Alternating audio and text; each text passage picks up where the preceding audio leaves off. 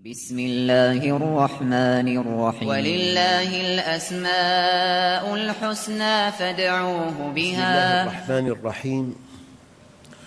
الحمد لله رب العالمين والصلاة والسلام على سيدنا محمد الصادق الوعد الأمين. اللهم أخرجنا من ظلمات الجهل والوهم إلى أنوار المعرفة والعلم ومن وحول الشهوات إلى جنات القربات. أيها الإخوة الكرام لا زلنا في اسم المؤخر. والتقديم والتأخير أن يقدم الإنسان في المال وأن يؤخر إنسان آخر في المال. أن يقدم إنسان في الجاه وأن يكون إنسان آخر في التعتيم. أن يقدم إنسان بالصحة أن يؤخر إنسان بالصحة. هذا التقديم والتأخير الذي تؤكده الآية الكريمة انظر كيف فضلنا بعضهم على بعض. وللآخرة أكبر درجات وأكبر تفضيلا.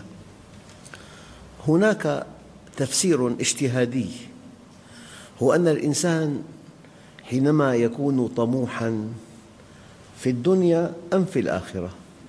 لقوله تعالى من كان يريد العاجلة عجلنا له فيها ما نشاء لمن نريد ثم جعلنا له جهنم يصلاها مذموما مدحورا ومن أراد الآخرة وسعى لها سعيها وهو مؤمن فأولئك كان سعيهم مشكورا كلا نمد هؤلاء وهؤلاء من عطاء ربك وما كان عطاء ربك محظورا. المعنى أن كل إنسان إذا أصر على شيء من خير الدنيا أو الآخرة إذا أصر على الدنيا أو على الآخرة وكان صادقاً في إصراره من سنن الله عز وجل أن يعطيه سؤله. كلا نمد هؤلاء وهؤلاء من عطاء ربك وما كان عطاء ربك محظورا. يستنبط أن الإنسان إذا أصر أن يكون أولاً في الدنيا الله عز وجل يؤتيه سؤله. وأن الإنسان إذا أصر أن يكون أولاً في الآخرة يعطيه سؤله.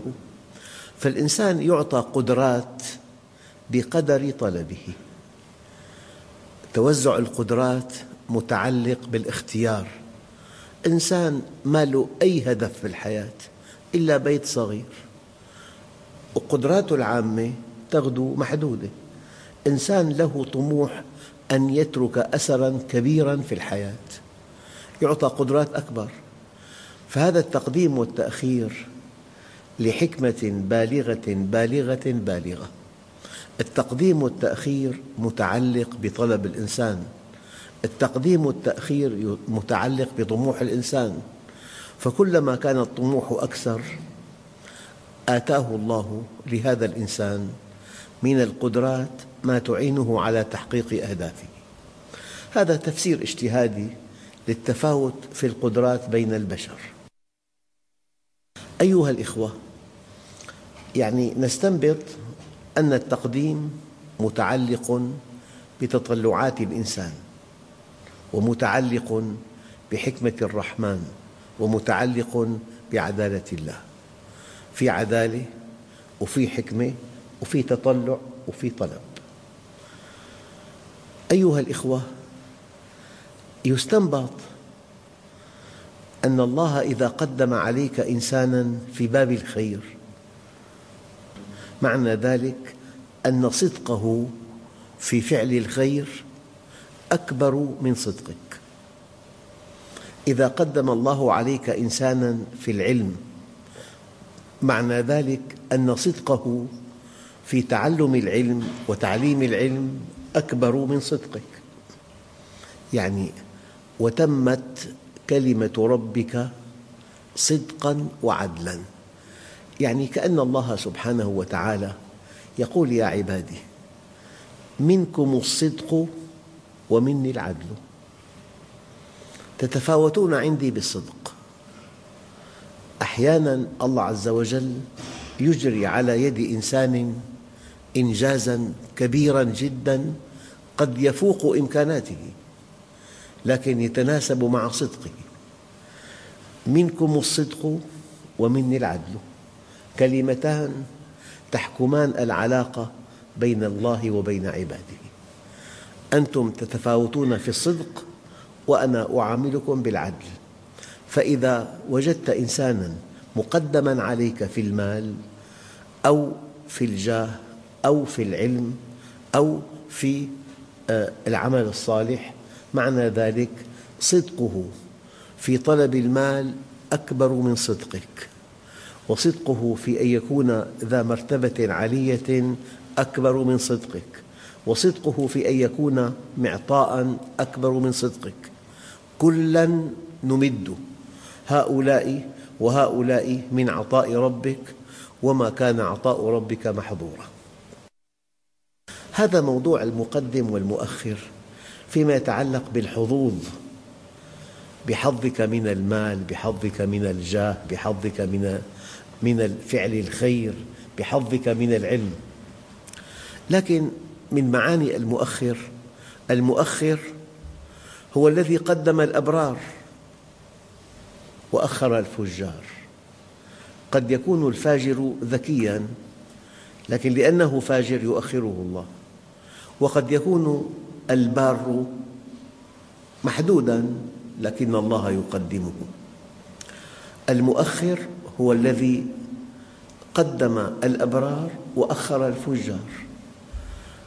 قدم الأبرار وشغلهم به وأخر الفجار وشغلهم بالأغيار. أحيانا ينشغل الإنسان بربه. من شغله ذكري عن مسألتي أعطيته فوق ما أعطي السائلين. بعضهم قال المقدم والمؤخر هو الذي يقرب ويبعد يقرب أحبابه ويبعد أعداءه. لذلك أكبر عقاب يناله الإنسان من الله عز وجل الحجاب. يحجب عن الله يبعده الله يؤخره فهو مؤخر. المنحرف غير المؤمن غير المستقيم الذي يعيش لذاته الذي يؤذي خلقه هذا يحجب ويبعد ويؤخر لأن الله هو المؤخر. وأكبر مكافأة ينالها أحبابه أن الله سبحانه وتعالى يتجلى عليهم على قلوبهم ويقربهم فهو المقدم. يقدم ويؤخر بحكمة بعدل باستحقاق. وقال بعضهم المقدم والمؤخر يقرب أنبياءه وأولياءه وأحبابه. يقربهم ويهديهم. ويؤخر أعداءه بإبعادهم وضرب الحجاب بينه وبينهم.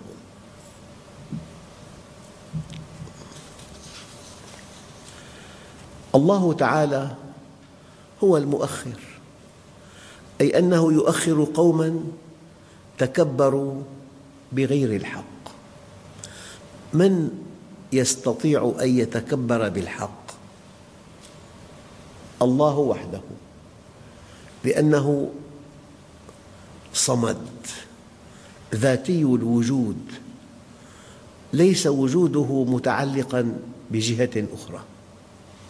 أما الذي يتكبر بغير الحق هو الإنسان الضعيف الذي هو في قبضة الله.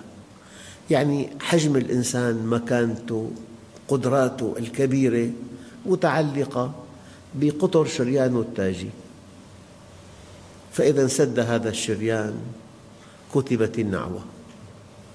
أكبر إنسان أقوى إنسان أضخم إنسان متعلق بسيولة دمه.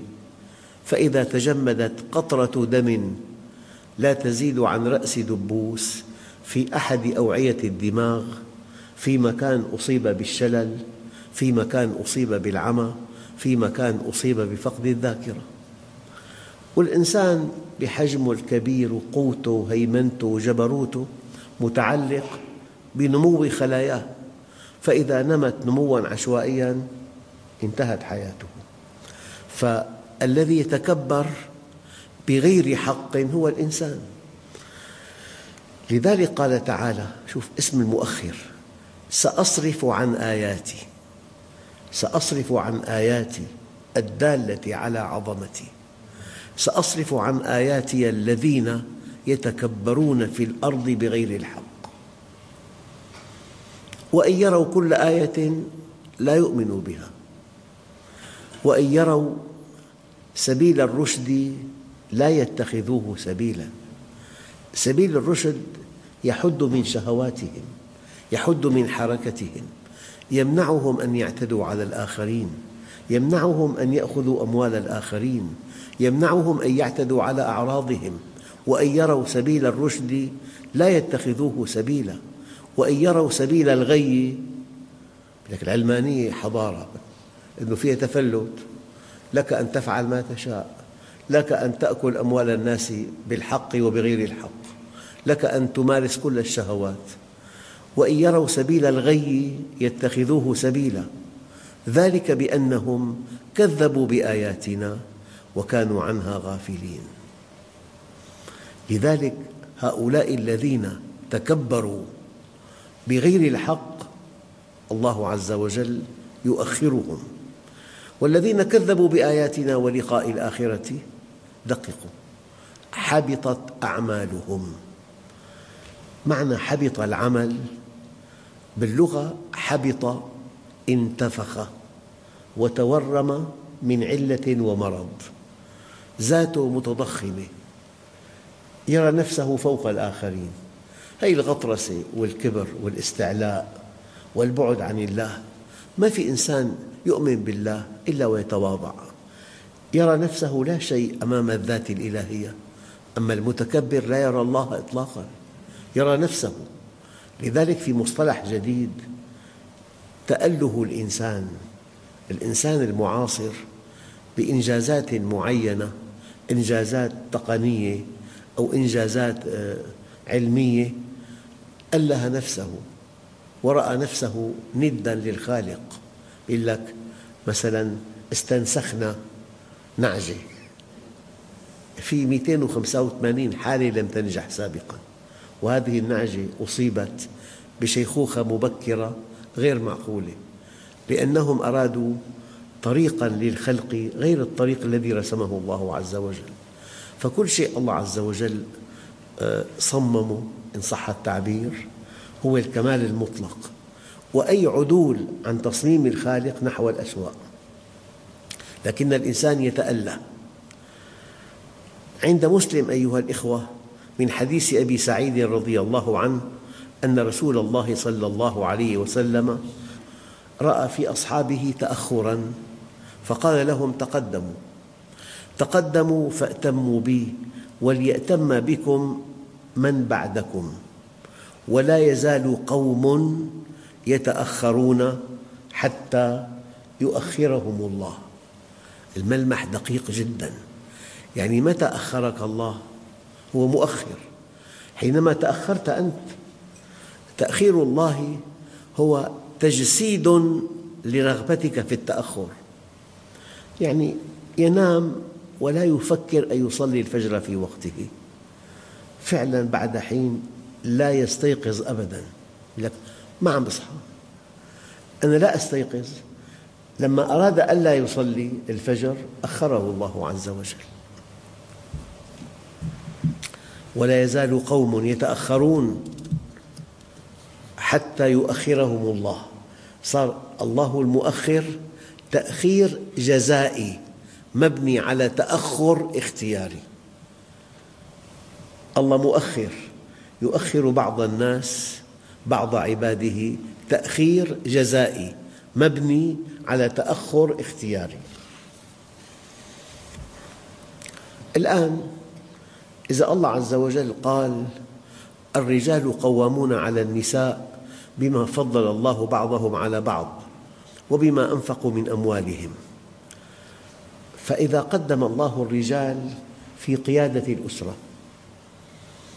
وجعلهم قوامين على النساء أي إنسان يقدم المرأة في القوامة فقد قدم ما أخره الله؟ وأي إنسان يؤخر الرجل في القوامة فقد أخر ما قدمه الله. فالمؤمن يقدم ما قدمه الله ويؤخر ما أخره الله. آية ثانية. يا أيها الذين آمنوا لا ترفعوا أصواتكم فوق صوت النبي ولا تجهروا له بالقول كجهر بعضكم لبعض أن تحبط أعمالكم وأنتم لا تشعرون. طبعا هذه الآية في حياة النبي لها معنى معين. لكن بعد انتقال النبي إلى الرفيق الأعلى في معنى آخر أنت حينما ترفع صوتك فوق صوت السنة وترى أن هذه السنة لا تصلح لهذه الأيام. هذه السنة تصلح لعصر الصحراء والجمل لا تصلح لعصر الكمبيوتر والفضائيات. أنت حينما تتهم السنة بأنها لا تلبي حاجات العصر رفعت صوتك فوق صوت النبي. أيضا إذا قدمت شيئا لا يرضي الله على سنة رسول الله أنت قدمت ما أخر الله. حينما تؤخر سنة رسول الله عما تستحق من تقدم فقد فعلت ما لا يرضي الله. أيها الإخوة ينبغي لمؤمن آمن بهذا الاسم المؤخر أن يحذر من تقديم ما أخره الله. دققوا الآن. ولو اجتمع الخلق على تقديمه. لقد يجتمع الخلق على تقديم شيء. على تقديم لعبة الكرة مثلا. أما أن تصبح هذه اللعبة ديناً الإنسان يحدد خصومه من خلال انتصار فريق على فريق الرياضة مطلوبة ومقبولة وضرورية بس لا أن تكون ديناً. فإذا قدمت على أنها دين هناك مشكلة كبيرة. يعني الأزياء ليس معقولاً مصمم أزياء ليس مسلماً. يصمم أزياء فاضحة لنساء المسلمين. أنت جعلته مشرع. إذا كان نمط الثياب هكذا أن تكون ضيقة أو أن تكون مظهرة لمفاتن المرأة ونحن خاضعون لهذا المصمم. أنت قدمت إنسان لا وزن له عند الله ورجحت مكانته على شرع الله القاضي بالتستر. فلذلك المؤمن الذي آمن بأن الله هو المؤخر وهو المقدم ليحذر أشد الحذر من تقديم ما أخره الله ولو اجتمع الخلق على تقديمه أو أن يؤخر ما قدمه الله ولو اجتمع الخلق على تأخيره فإن الدنيا ملك لله لا لهم ودخول الجنة بإذن الله لا بإذن مصممي الأزياء بإذن رب السماوات والأرض أيها الإخوة هذا الاسم دقيق جدا المؤخر. بعض الناس يقدم مصالحه على دينه. هذا قدم ما حقه التأخير وأخر ما حقه التقديم. بعض الناس يقدم على دخل مشبوه على النزاهة والاستقامة. أخر النزاهة والاستقامة وقدم الدخل المشبوه. بعض الناس يقدم ما ينفعه في الدنيا ولكن يغضب ربه ويؤخر ما ينفعه ويغضب ربه. لذلك الله عز وجل قال ينبأ الإنسان يومئذ بما قدم وأخر. قدمت صفقة فيها بضاعة مشبوهة فيها بضاعة محرمة. لكن أرباحها طائلة. قدمت صفقة على طاعة الله. يقدم الغش على الاستقامة على أمر الله. إنسان أحياناً يقدم شهوته على طاعة ربه. يقدم على كسب مال غير مشروع. يقدمه على طاعة ربه. كل إنسان يوم القيامة ينبأ بما قدم وأخر.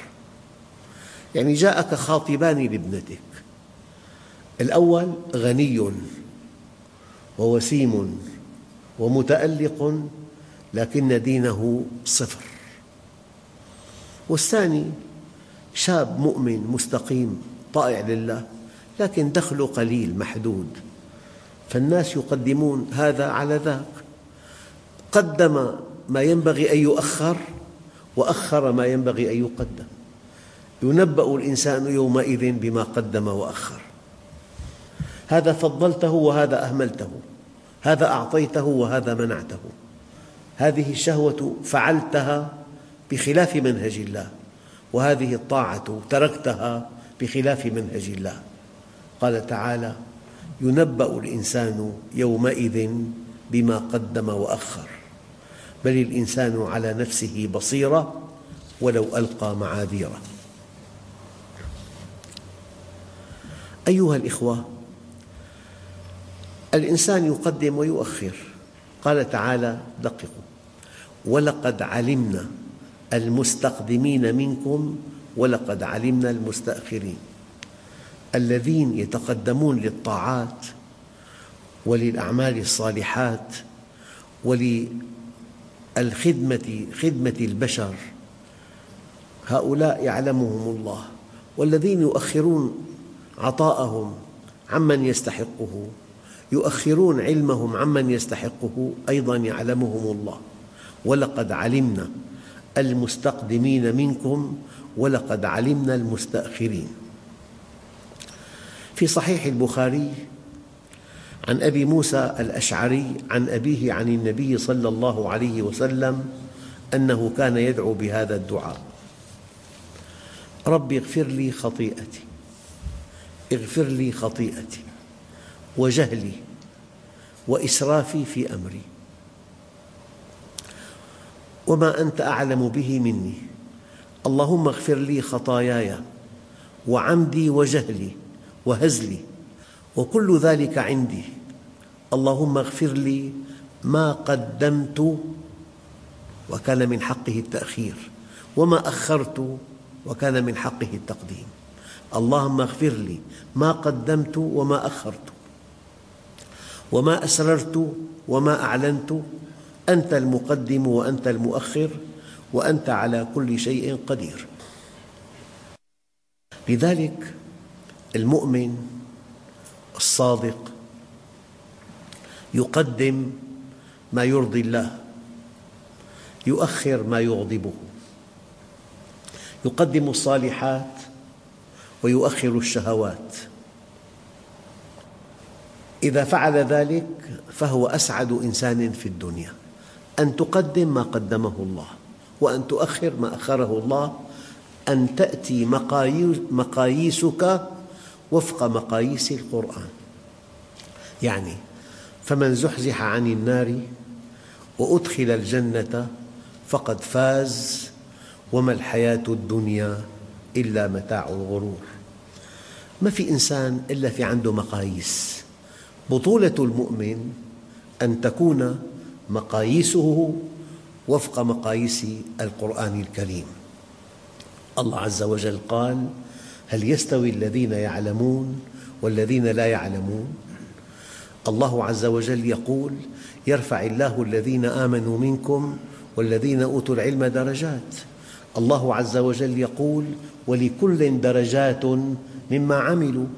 فالمؤمن يقدم ما حقه التقديم ويؤخر ما حقه التأخير والمؤمن يتخذ مقاييس متوافقة مع مقاييس القرآن. يعني واحد في عليه زكاة مال. القصة وقعت في الشام. رجل أعرفه. زكاة ماله عشرة آلاف وأربعمائة وخمسين.